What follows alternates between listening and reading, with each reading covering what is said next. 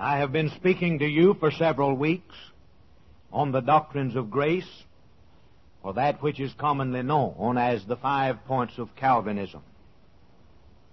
There are two basic approaches to the Word of God.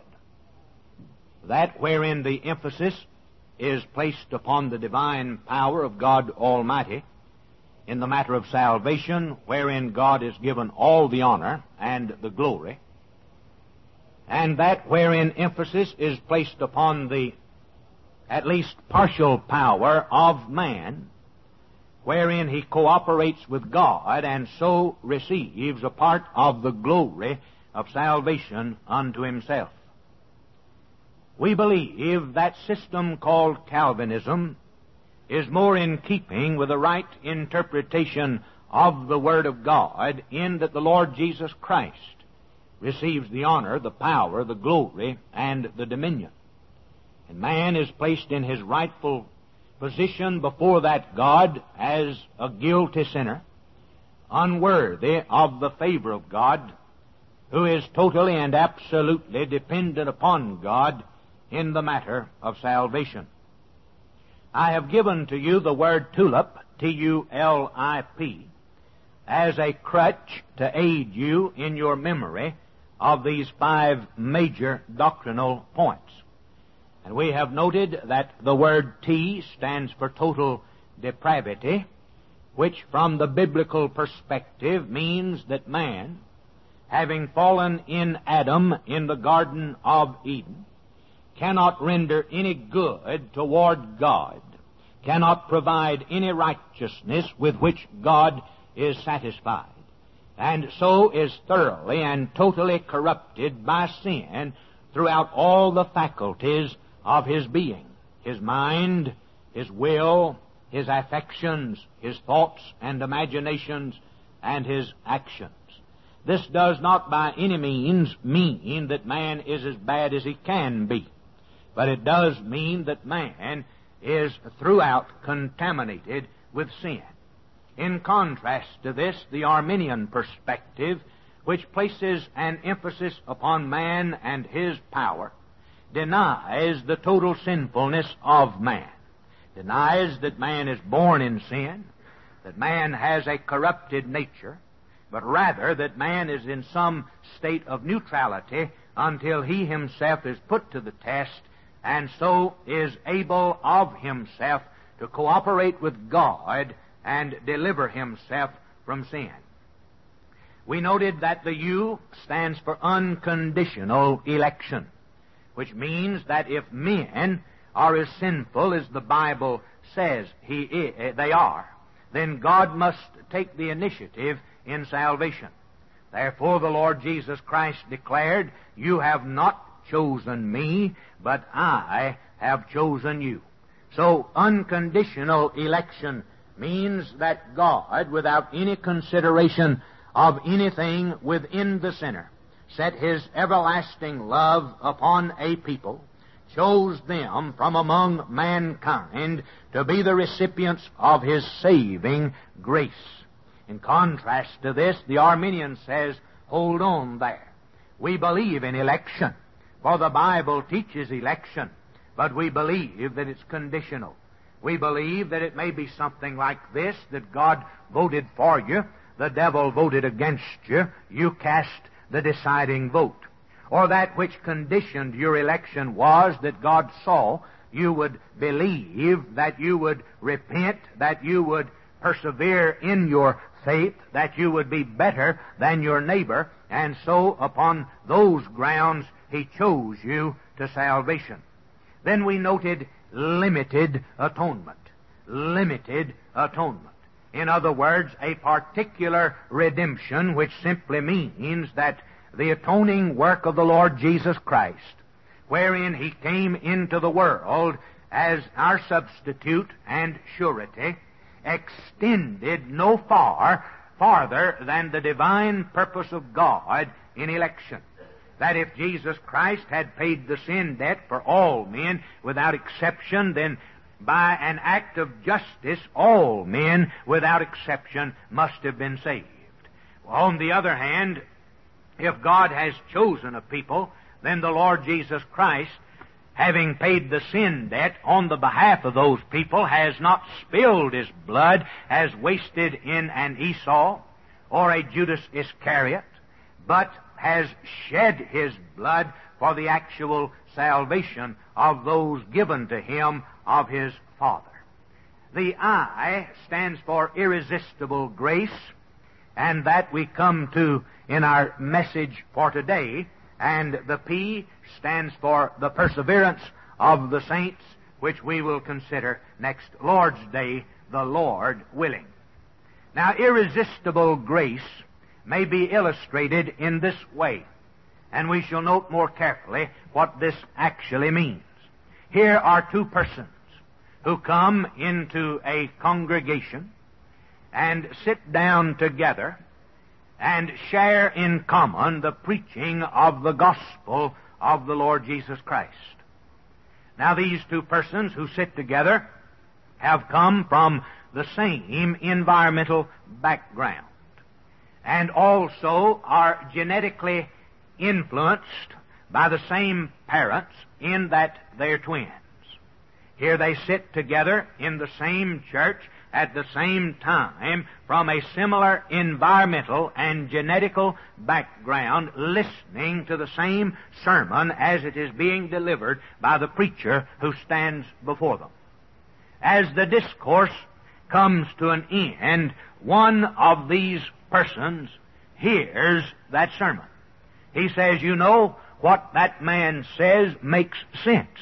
I believe that I am a sinner. I believe that I am a lost man. I believe that there is an eternity to be gained and an eternal condemnation to be shunned. I believe that salvation is only in and through the person and work of the Lord Jesus Christ.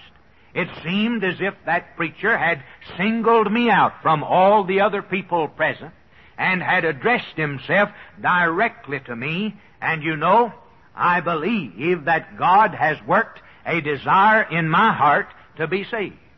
Now the other person sitting with him, the twin brother, says, My, I don't see how you can come to those conclusions. I did not understand a word he said. What he spoke was utterly foolish to me. It was boring to the ultimate degree. I got nothing out of it. How can you become so interested and concerned over those words that he spoke? How can you take seriously what he said about man's sinful condition? And so immediately there is an enmity that arises between the two persons. One hearing something the other didn't. One understanding something that was foolishness to the other one going away with an experience that was alien and foreign to the other. And yet they were brothers. Not only brothers, but twins. What is it that made the difference? We cannot say that it was family background. We cannot say that it was circumstantial. We cannot say that one was more genetically prepared toward a religious motivation than the other. Influences must be ruled out. We cannot even say that it was through the power and moral suasion of the minister who was able to manipulate words and move the hearts of men. Not at all. These things cannot have entered in. What made the difference? Or rather, who made the difference and we must come to the conclusion that the difference was made by the irresistible grace of God and the effectual operation of the Holy Spirit wherein the Spirit of God gave life to one, gave an hearing ear to one, gave seeing eyes to one, gave faith and repentance to one, and passed the other by. And so it goes all the way back to God's purpose in election. That the purpose of salvation might stand not in the worthiness of men, but in God who chooses and calls and has mercy upon whom He will have mercy. So then that it might not be of him that willeth, nor of him that runneth, but of God that showeth mercy, as the Apostle Paul declared in the book of Romans and chapter 9. Now, where can we find a biblical example that could even be similar to what I've just said? We can find it in Jacob and Esau. Jacob have I loved, Esau have I hated, and Esau was the better of the two as judged by worldly standards. Therefore, it was irresistible grace as the sole cause for these different reactions on the part of these men. Now let's note in particular what this irresistible grace of God is. This irresistible grace that issues itself in an effectual call wherein a sinner hears the gospel, cannot refuse the gospel, but must respond in faith by receiving the Lord Jesus Christ as very God of very God the second person of the triune Godhead, the creator of the heavens and the earth, who in the fullness of the time came into the world, took into union with his divine person a human nature, stood in the room in place of his people, obeyed the law on their behalf, went to the cross of Calvary, died under the curse of the law in their stead, and on the third day was raised again. Well, to give to you, first of all, a definition of irresistible grace, I wish to read from the Canons of Dort. You will remember the Canons of Dort were drawn up by the Church Fathers in Holland in 1618 in order to set forth uh, the general principles of our faith in the matter of God's grace in salvation and became known in after years in theological systems as the five points of Calvinism. For it is not in the writings of Calvin, in his institutes, that these points are systematized, though they are expounded, but in the canons of Dort. And in reaction to these canons, Jacob Arminius drew up his five points of Arminianism in reaction to the teachings of the doctrines of grace. Now, in sections 3 and 4, articles 10 through 14, the canons of Dort have these words to say. And I give them to you so that you might see that what I have to say is not by any means a modern invention. It is not by any means speculation and present day philosophy, but is the platform upon which the Reformed churches were built. Article 10 says, but that others who are called by the gospel obey the call and are converted is not to be ascribed to the proper exercise of free will whereby one distinguishes himself above others, equally furnished with grace sufficient for faith and conversions as the proud heresy of Pelagius maintains. But it must be wholly ascribed to God, who, as He has chosen His own from eternity in Christ, so He confers upon them faith and repentance, rescues them from the power of darkness, and translates them into the kingdom of His dear Son that they may show forth the praises of him who hath called them out of darkness into his marvelous light, and may glory not in themselves, but in the Lord, according to the testimony of the apostles in various places.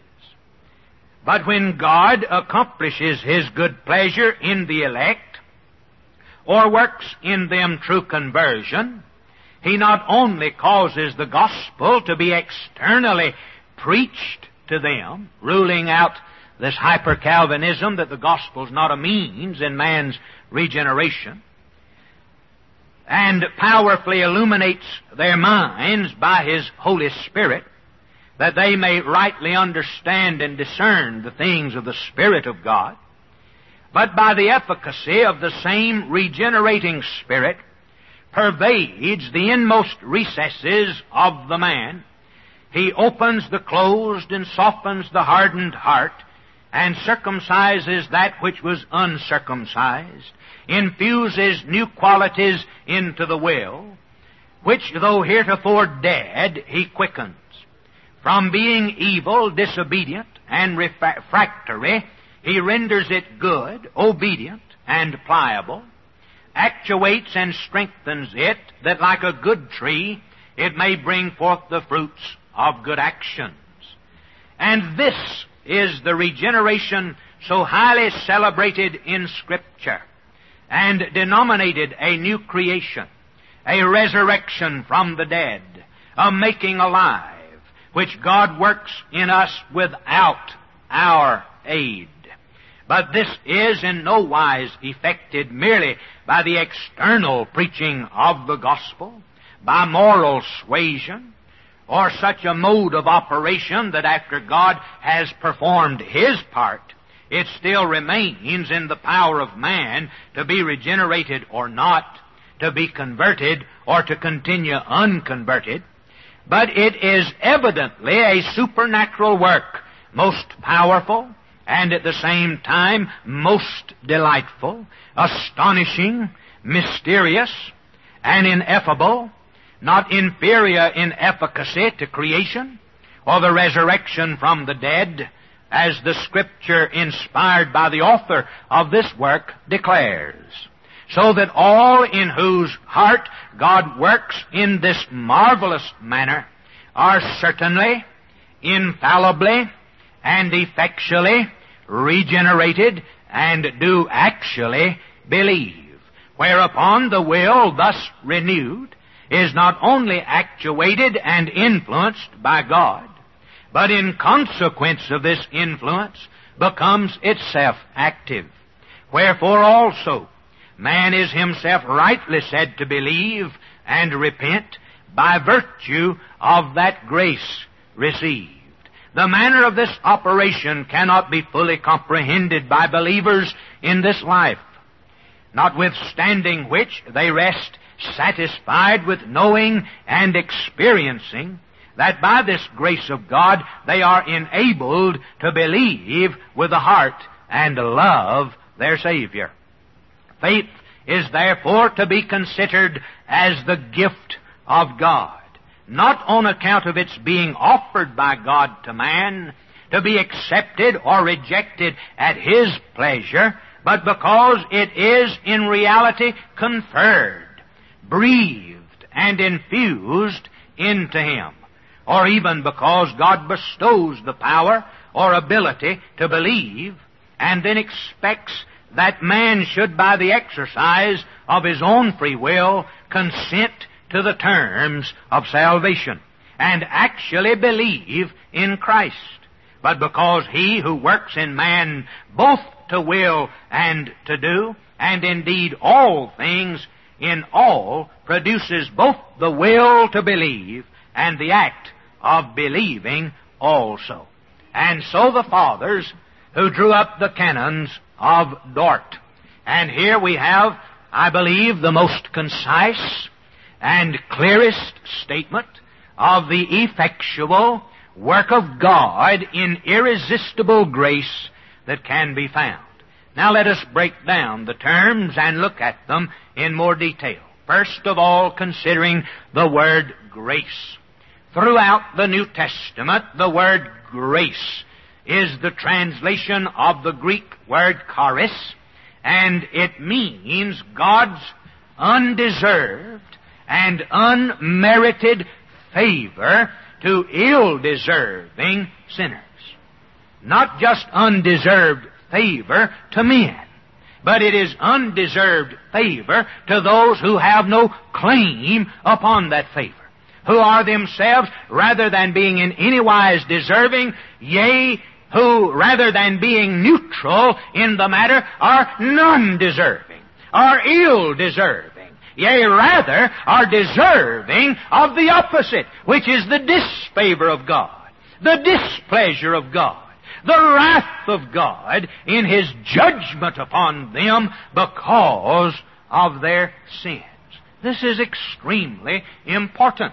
For if we say that grace is simply God's undeserved favor, it may leave man in somewhat of a halfway house of neutrality. But man is not neutral in anything. Anything that man thinks, anything that man says, anything that man does, there is no neutral ground. There is no buffer zone. There is no no man's land. But every man, by nature, is a declared enemy of God Almighty. And everything he thinks, everything he does, every motivation is against God until he is conquered and brought to an absolute surrender to God. This is why the believer does not have any common grounds with an unbeliever when it comes to the dealing uh, with the things of God.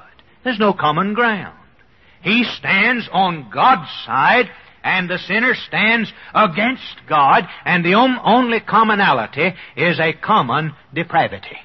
A common fall in Adam. We don't try to speculate and reason from neutrality, but we proclaim positively the Word of God and the necessity of that sinner coming to the terms of God in absolute and unconditional surrender. And this he does and can do only by the undeserved favor of God toward him. That's the grace of God. I read this illustration in one treatment of the doctrines of grace. I think it conveys the thought, and yet I think it falls far short. He says, there is, for example, a college student who is more interested in trouble than in education. Therefore, as he sits in class, he disrupts the lecture. He attacks a paraplegic who is in the class. He goes outside after the class and in protest burns down the building. He goes further than this. He cuts the fireman's hose so the fire cannot be put out. In the process of his revolt, he murders a fellow student and throws rocks at the police. He is finally apprehended, brought to trial, convicted, and sentenced to die. But rather than being executed, he is granted a full pardon and a $10,000 per year income at the expense of the court. Now that is grace. Anybody who looks at that can say, boy, that's unmerited favor. If anybody didn't deserve a pardon, it's that fellow, and if anybody didn't deserve a $10,000 per year bonus, it's that fellow. But this doesn't illustrate the grace of God fully because this is grace without justice. This is an affront to justice. This would destroy our penal system. Well, it's already destroyed. I don't suppose it would. It would just fit right in with this sociological nonsense that is being propagated in courts by judges today who are trying to be psychologists and psychiatrists rather than the ministers of God uh, to punish the wicked. But nevertheless, here is a grace, but it's without justice. Now we may say that with reference to man, every one of us has committed far worse crimes than visualized in this student. For our crimes are against God Himself. And yet He pardons us, and rather than a material bonus per year gives us eternal life and makes us after the image of His own Son. But you see, the difference is this. God never does this in violation of His justice. God is so holy, God is so righteous, that He cannot arbitrarily dismiss sin. You mark that down and never forget it. God just cannot write sin off. God's not that much a God of love. God is love, but God is holy, and His holiness and His justice dominate Him so that love can never be shown at the expense of His righteousness. Now the wages of sin is death, God's justice says. The soul that sinneth it shall die, God's justice says. Well, how then is God going to show such unmerited favor toward us? How is God going to be gracious? If that be the case, He satisfies His own justice. And He does that by sending His own Son, who is without sin, to stand as our substitute, to take the guilt of our sins, and to pay our sin debt, to be punished in our stead, so that we who are ill deserving may receive His free favor in the pardon of sin. And I'm here to tell you, my dear ones, that this free pardon, this free salvation is never given to the sinner apart from Jesus Christ. Never arbitrarily, arbitrarily bestowed upon man in sin. It's only in the Lord Jesus Christ. Well, now let us look at the word irresistible. We're talking about irresistible grace. Here are some words that set it forth. The word efficacious grace, effectual grace, invincible grace, certain grace.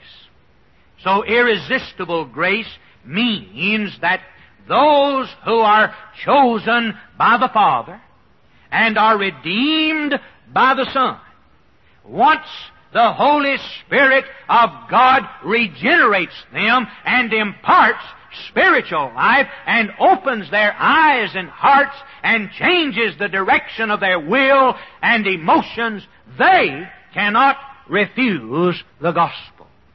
They will certainly believe in the Lord Jesus Christ. Therefore, they cannot resist the Spirit of God in this application of grace to the heart. Now, this does not mean that God makes us do what we do not wish to do. He makes us willing in the day of His power, the psalmist says. Therefore, every person who has ever been saved has been saved as a result of wanting to be saved, of desiring to be saved. And every person who has perished in his sins has perished in those sins because he loved those sins. He wanted to live in those sins and he did not want the Lord Jesus Christ. Therefore, in the case of one, God leaves them alone. Lets them go their way except He doesn't allow them to fulfill the full potentiality of their hearts in rebellion against Him. And in the case of others, He changes them. He gives them a new nature and a new disposition. So we're not overcome as a child by a kidnapper, but we are wooed by the Spirit. We are captured by love. We are illuminated in our understandings so that we see who we are, we see who Christ is, and we willingly and deliberately believe in Him. Therefore, it is not God who believes for us, we believe ourselves. It is not God who repents on our behalf. We do the repenting, but it is God who gives us the gift to do so. We do the repenting, but it is God who gives us the gift to do so. Therefore, the Holy Spirit of God will certainly, without any ands and ifs and buts, cause everyone whom God has chosen from eternity and for whom Christ died to believe on Jesus as Savior. Now let us very hurriedly note some erroneous views in this matter of salvation. Noting first of all Pelagianism. And I use this because the canons of Dort spoke of the heresy of Pelagius. Now we don't have many people in our day who are so bold as to stand and publicly admit that they are Pelagian. For anyone who has read church history and knows church history, usually, though they may be Pelagian, are ashamed to be identified with the father of their system of thought. However, some time ago I was shocked almost to the point of speechlessness and almost lost my train of thought when I was speaking before the Literary Club of Samford University, which was an extremely liberal club and the professor of religion stood up and said, But Dr. Griswold, I am a Pelagian. Now, I knew him personally. He and I had been college mates. I won't call his name. But I knew him personally, and I said, Well, you're about the most honest person, and I called him by name, that I've seen in a long time. There was an English professor there, And he stood up and he addressed himself to this Pelagian, and he said, You know, I am not a Christian. I am not a believer. But I'll tell you this. If I were a Christian, I would believe what this speaker has advocated as the Christian religion and not what you believe because what he's teaching is true Christianity and what Pelagius taught was not. Even he could see that. All right, let's look at this old heresy, and I call it a heresy because three times the church met in council, examined Pelagius, allowed him to defend himself, and then announced publicly that he and his teachings were heresy and not to be embraced by the church. And yet, his teachings have continued in one form or another since his days. And he lived in the fifth century, the 400s. And yet he has continued in his influence even to this day. Now Pelagius lived in the fifth century, and he was mainly brought down by the genius of Augustine. His primary teaching was that man is not a sinner. He denied total depravity. Now, denying total depravity was only another step to deny that salvation's by grace rather than by human works. Augustine said, man is depraved. Man is a sinner. Man is totally under the wrath of God and cannot do anything that is pleasing to God. Pelagius said, I deny that. And so he started teaching this.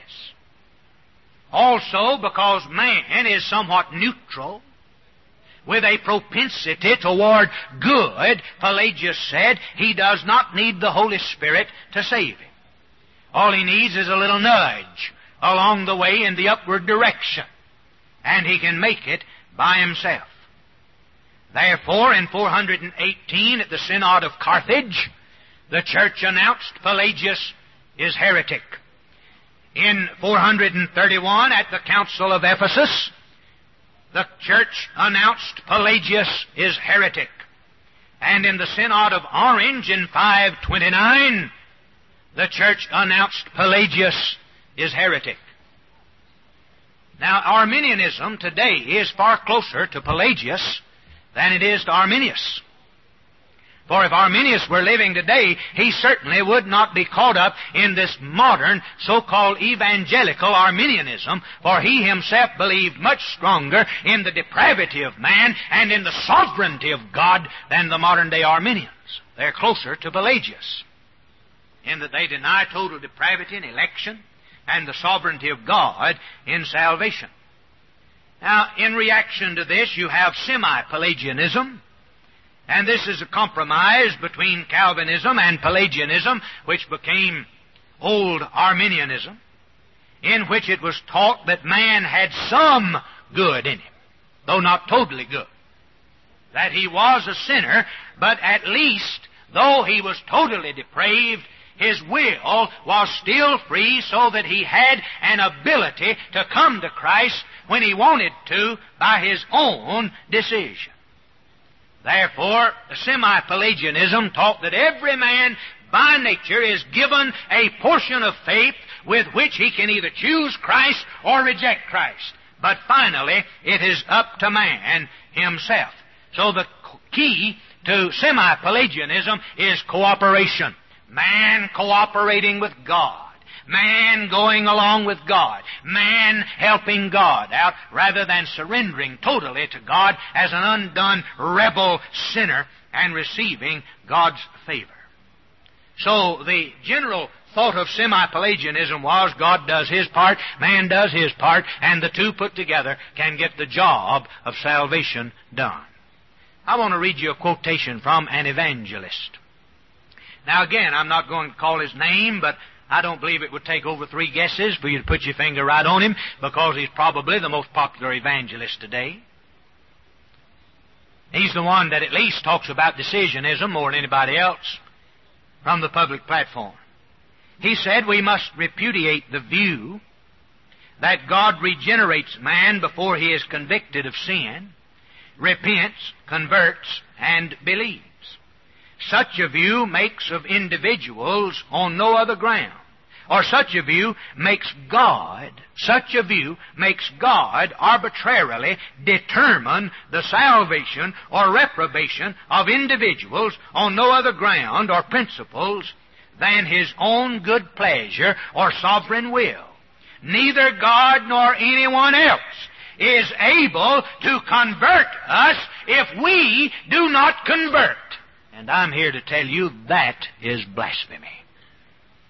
That's Pelagian heresy.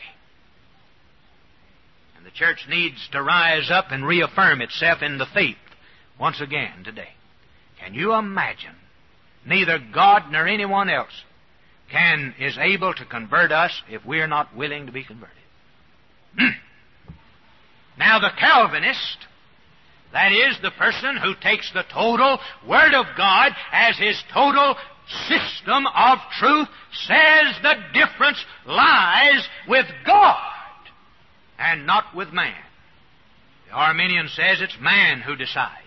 We say it's God who decides. In one case, faith is man's gift to God. And in the other case, it's God's gift to man and results from regeneration. Now, my dear friends, you can't give too much glory to God, and you're always safer in that realm of thought that gives the glory and the honor to God. Now, I want you to turn to the Gospel of John, chapter 1.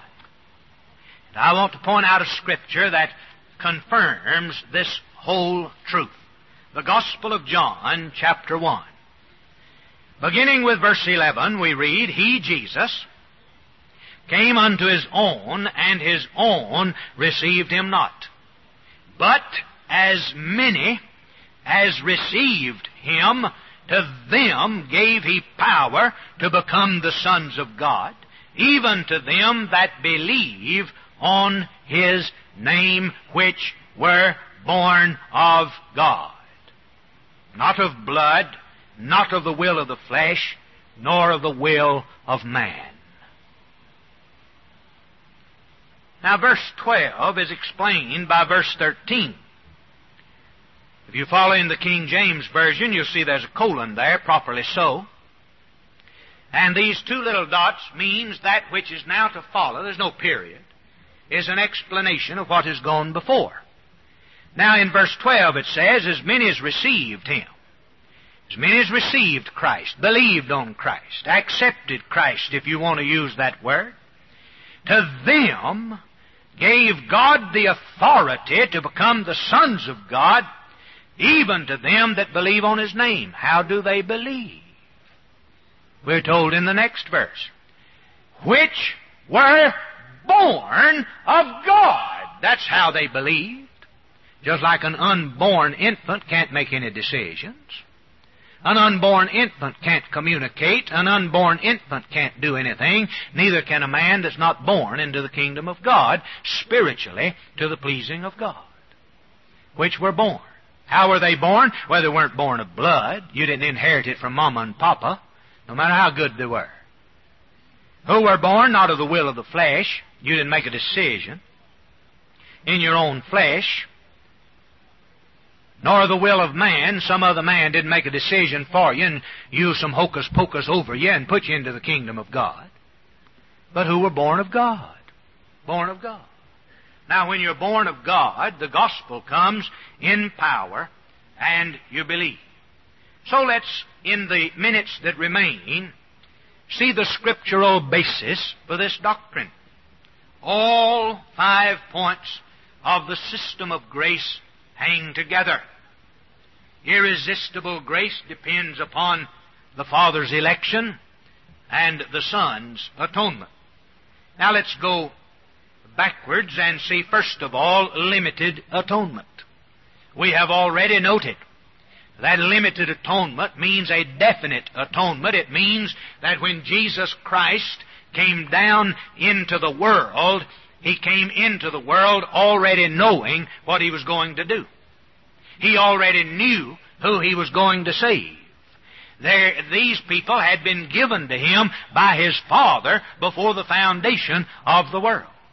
Therefore, he said, he shall see the travail of his soul and be satisfied. Therefore, when Jesus went to the cross, he didn't spill his blood so that all men might be rendered savable. He shed his blood showing that he had suffered the judgment of God on the behalf of a certain people, guaranteeing their salvation. All right then. If Christ actually made an atonement, if He made us free from the guilt of sin, it is necessary for the Holy Spirit of God to apply this atonement to those for whom it was made. If the atonement is effectual, then the work of the Holy Spirit must be irresistible. Christ cannot be frustrated. He cannot be dissatisfied. He cannot fail in what He's done. Now, we move back to unconditional election, which means, according to Ephesians 1 4, that we were chosen in Him before the foundation of the world. God knew who He was going to create. He knew that man was going to sin, and He knew out of sinful mankind who it was He was going to save. He set His love on them. He chose them to be the objects of His grace. Now, without this initiative on the part of God, every person, without exception, would reject Christ, would despise Christ, and so would go to hell. For example, when I was in New England, prior to the time of my conversion, when I was working with that atheistic movement out of New London, Connecticut, I was not seeking Christ. I was seeking to destroy His name and any remembrance of Him. I was attempting to make Him look like a hoax and a farce and the Christian religion a superstition, but it was God that struck me down and turned me round about and brought me to Christ in unconditional surrender. I was rejecting Christ when God brought Christ to me. Now there is no meaning and no certainty to election without the effectual work of God, the Holy Spirit. John 6:37 All that the Father giveth me, Christ said, will come to me, and him that cometh to me I will in no wise cast out. Therefore the Father has given a people to the Son. And the Son says, the Father, having given those people to Him, guarantees that they will come to Him. How do they come? By the irresistible work of the Holy Spirit in regeneration. Then He promises, I'll not cast them out. I'll not cast them out. The word translated draw all that the Father giveth me shall come to me. And then in verse 44, no man can come to me except my Father which hath sent me draw him. That word translated draw is the same word translated in John 21 for drawing the net of fish. Now that net didn't make a decision to be drawn out of the water, did it? It was passive in the work. It was something that Peter had to do. It's the same word used when Peter draws his sword from the scabbard and cuts the ear off the servant of the high priest. And it's the same word used in Acts 21 when we read that the mob laid hold upon the Apostle Paul and dragged him out of the city. It's an irresistible force. And so it's an irresistible force by the blessed Spirit. Then look at total depravity total depravity, man's sinfulness, man's lost estate, man's helplessness is the need for the irresistible work of the Spirit of God in saving sinners. All biblical illustrations of the new birth, which presuppose depravity, illustrate God's irresistible grace as set forth in the canons of Dort. For example, resurrection. Are the dead active or passive in the resurrection? Do men have a power in themselves to raise themselves from the dead, or is it, is, is, it a power exerted upon them? Yet our conversion is spoken of as a resurrection. And as a resurrection, it is an irresistible power on the part of God that raises up us out of spiritual death.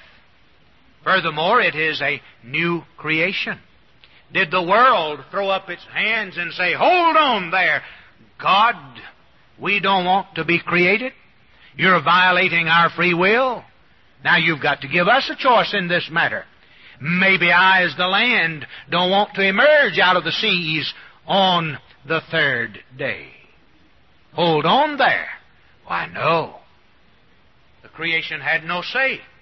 It was the power of God operative, bringing into existence that which pleased Him. And in Christ Jesus, we are a new creation, created by the power of God. Furthermore, our conversion is a new birth. A new birth. It's foolish to speak of anyone refusing to be born. Usually, when that time comes around, they're going to be born. And they won't have any say about it. And so it's foolish to say we violated their will and didn't give them a choice in the matter. If they had a choice, they'd want to be born.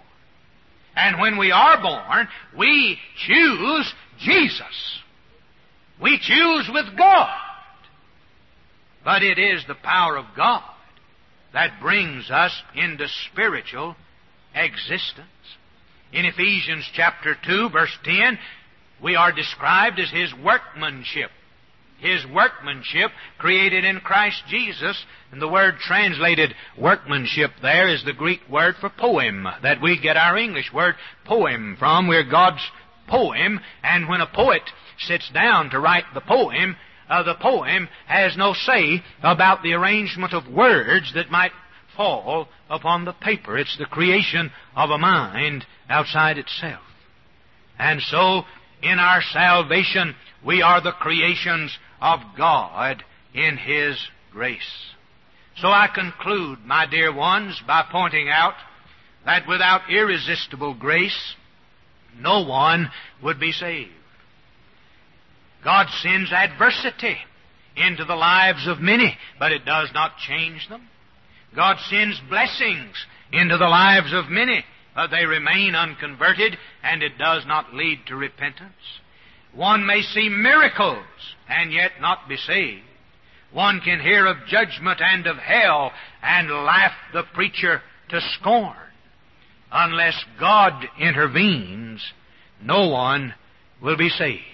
Let me bring you back to Augustine or Augustine, however you might speak of him, and look at his life once again. Prior to his conversion, he'd tried everything. He had tried drunkenness. He had tried living in free sex. He had tried in breaking down the institution of marriage and brought a child into the world through his mistress. He had become a professor of rhetoric in the university. Still his heart would find no rest. His dear mother, Monica, was a Christian. His father was a pagan and she constantly prayed for her dear son.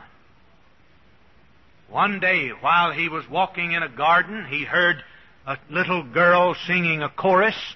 I don't know how their choruses went in that day, but she was singing a little chorus that was repeating these words over and over, take up and read, take up and read, take up and read. And Augustine heard those words, his heart was penetrated by those words, and he reached down and picked up a copy of Paul's epistle to the Romans, and it fell open to chapter 13 and to these verses, and he was converted.